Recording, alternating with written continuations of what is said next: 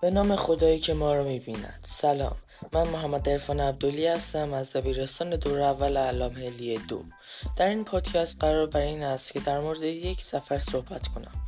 سفری که در هر ثانیه میلیاردها میلیارد بار توسط کوچکترین و در عین حال مهمترین واحد سازنده در جریان است. سفر عصبی.